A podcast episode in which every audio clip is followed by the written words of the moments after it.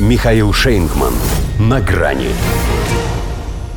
Разбудили лихо. Байден приказал атаковать сирийский Дейр Эззор. Здравствуйте. На грани. Большая мировая держава не имеет права обижать маленьких, нарушать их международно признанные границы, оккупировать часть территории, бить по городам. Могли бы они стать перед зеркалом и сказать себе все, что обычно говорят нам. Но нет, не станут. Хоть и нанесли удары по сирийскому Дейрезору, однако это у них обыкновенный это другизм. Или, как они его называют, порядок, основанный на правилах. Они же, как сказал на смерть Дарьи Дугиной пресс-секретарь Госдепа Нед Прайс, осуждают убийство мирных жителей, где бы это ни происходило. В Киеве, в Буче, в Мариуполе или в Москве. А про Дейр Зор он ничего не говорил. Значит, там можно. К тому же у них вроде как уважительная причина имеется.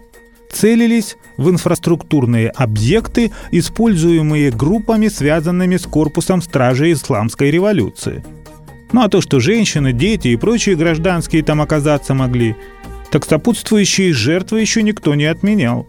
Да и стоило ли с ними считаться, если в кои-то веки сам приказал? Ну, после того, как приказал поднять ему эти самые веки. Явно же проспал момент.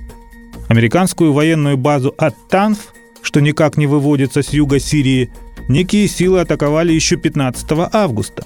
И только теперь Пентагон получил распоряжение Верховного Главнокомандующего помахать кулаками после оплеухи, чтобы другим, дескать, неповадно было. Впрочем, если они на самом деле метили в КСИР, элитные части армии Ирана, то может быть и кстати.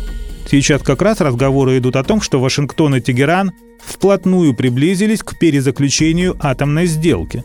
Вот США решили, а не показать ли, что договороспособность не наш конек. Хотя не исключено, что это был не единственный их мотив. Не просто же так они напомнили Дейр Зору, как освобождали, в смысле от всего живого, Раку или Масул. Сразу после сообщения ВКС России о ликвидации лагеря террористов, причастных к обстрелам провинции Идлиб. Узел связи, штаб, склад боеприпасов – все в хлам. Не то чтобы американцев зло взяло. Зря они, что ли, и в эту умеренную оппозицию вкладывались. Но напомнить, что они здесь тоже еще кое-что могут, посчитали для себя обязательным. Хотя все и так в курсе, что лучше всего им в этих местах удается воровать цистернами сирийскую нефть. Что касается точечных авиаударов, как представляют их в центральном командовании США, тут главное шарахнуть по крупному городу, куда-нибудь да попадут. Важно шороху навести, чтобы шум пошел, мол, янки-то спуску не дают – тем более они сейчас во все конфликтные зоны, чтобы их разворошить, свои 5 центов вносят. Почему Сирия должна быть исключением? Может быть потому, что это независимая страна, в которой они находятся незаконно? Но такая простая мысль в их голову не приходит. Она, отдав приказ, опять опустила веки. До свидания. На грани с Михаилом Шейнгманом.